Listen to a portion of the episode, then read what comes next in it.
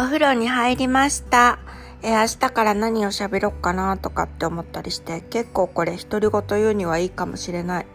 えっと、今日は、うんと、ライブクッキングを2つして、それから、えっと、ストアカさんでも学んで、えっと、それから、なんだっけ、えっと、あ、そうそう、なんか魔法の水をシュッシュかけたり、えっと、なんか、えーいろんなことやる前にお祈りしたらとってもいい日でした。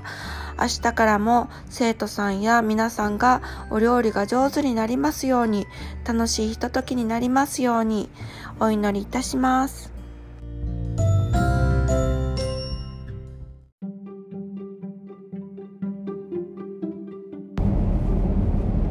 えー3月15日月曜日晴れ昨日は井上先生ありがとうございましたポッドキャストを教えてもらって今運転中です。え今日の予定はえっ、とベイシアさんの蒲郡に新しいシルバーさんのスタッフが入りますので、えーその方たちと今後仲良くやっていけますようにそして職場が楽しい職場になりますように努めてまいります、えーそして明日ゆか先生のコンサルがありますのでそれに向かってパワーポイントの仕上げをしたいと思います。ですが、えー事務所の畑さんと菅原さんも、えー折り合いがつき仲良く、え田中さんも菅原さんも末永くお仕事をやっていただけることになりますように計らいます。うまく調整させていただくことをお祈りいたします。よろしくお願いいたします。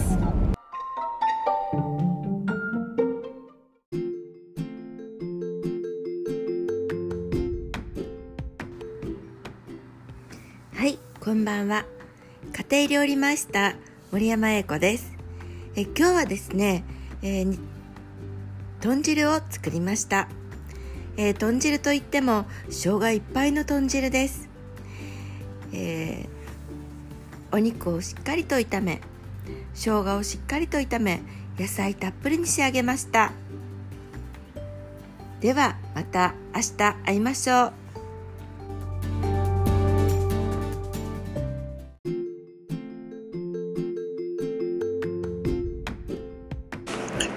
こんにちは。料理が楽しくなるラジオ。料理の基礎トレーナー家庭料理マイスターの森山です。この番組は日常の食料理についてお話ししていきます。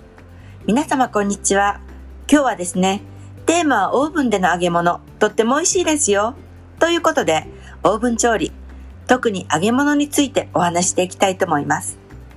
お話のポイントは大きく2つ。1つ目はオーブンでの揚げ物とは。